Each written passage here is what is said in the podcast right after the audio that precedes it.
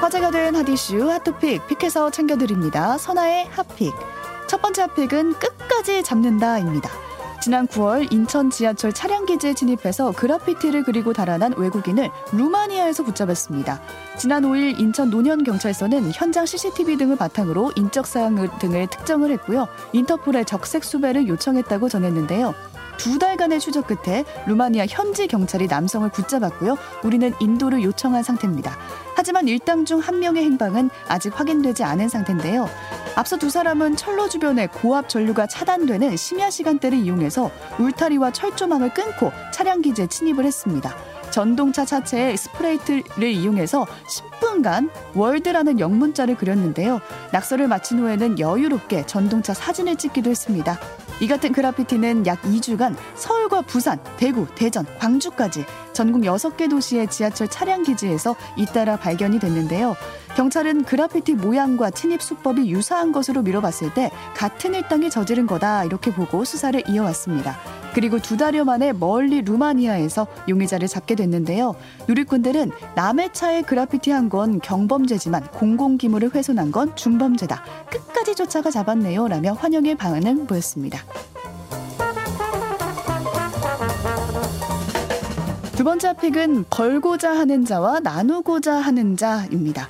12구 참사로 무기한 미뤄졌던 부산 불꽃축제가 오는 17일에 열리는데요. 100만 명이 넘는 인파가 부산에 찾을 걸로 예상이 되는데 벌써부터 바가지 요금이 눈살을 찌푸리게 하고 있습니다. 불꽃 축제가 잘 보이는 부산의 한 카페는 1인당 야외 좌석이 12만 원, 실내 좌석은 10만 원에 달했고요. 10만 원대이던 호텔은 60만 원대로 껑충 뛰었는데요.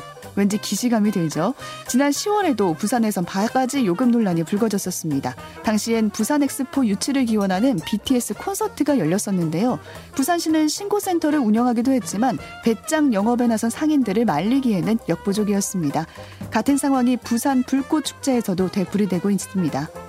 어떻게든 벌어오고자 하는 사람이 있는 반면에 나누고자 하는 사람도 있는데요.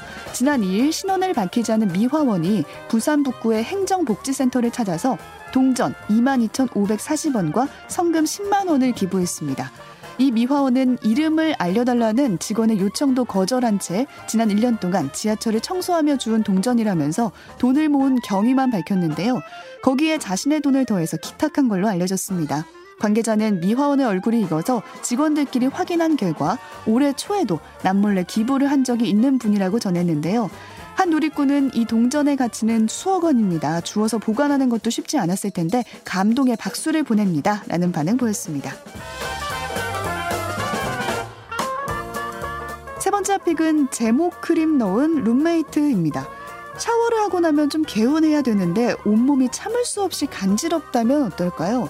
지난 2일 부산의 한 대학교에 따르면 학교 기숙사에서 룸메이트가 샴푸와 치약 등의 제모 크림을 넣은 사건이 발생했습니다. 경찰은 한 학생이 기숙사에서 샤워 후에 몸에서 알레르기 반응이 나타나자 샴푸와 바디워시, 치약 등 목욕용품 하나하나씩을 확인을 했는데요. 그 결과 모두 제모 크림이 들어가 있었다는 사실을 알게 됐습니다. 더 놀라운 건 이 제모 크림을 넣은 범인이 바로 방을 같이 쓰는 룸메이트였다는 건데요. 두 사람이 최근 다툼을 벌인 게 화근이었습니다. 결국 룸메이트는 경찰이 기숙사에 찾아오자 장난으로 제모 크림을 넣었다라고 실토를 했는데요. 누리꾼들은 아무리 화가 나도 이건 아니다. 대학생식이나 돼서 범죄와 장난을 구분하지 못하나 차라리 대놓고 화를 내세요 라는 반응 보였습니다. 지금까지 화제의 토픽 선아의 핫픽이었습니다.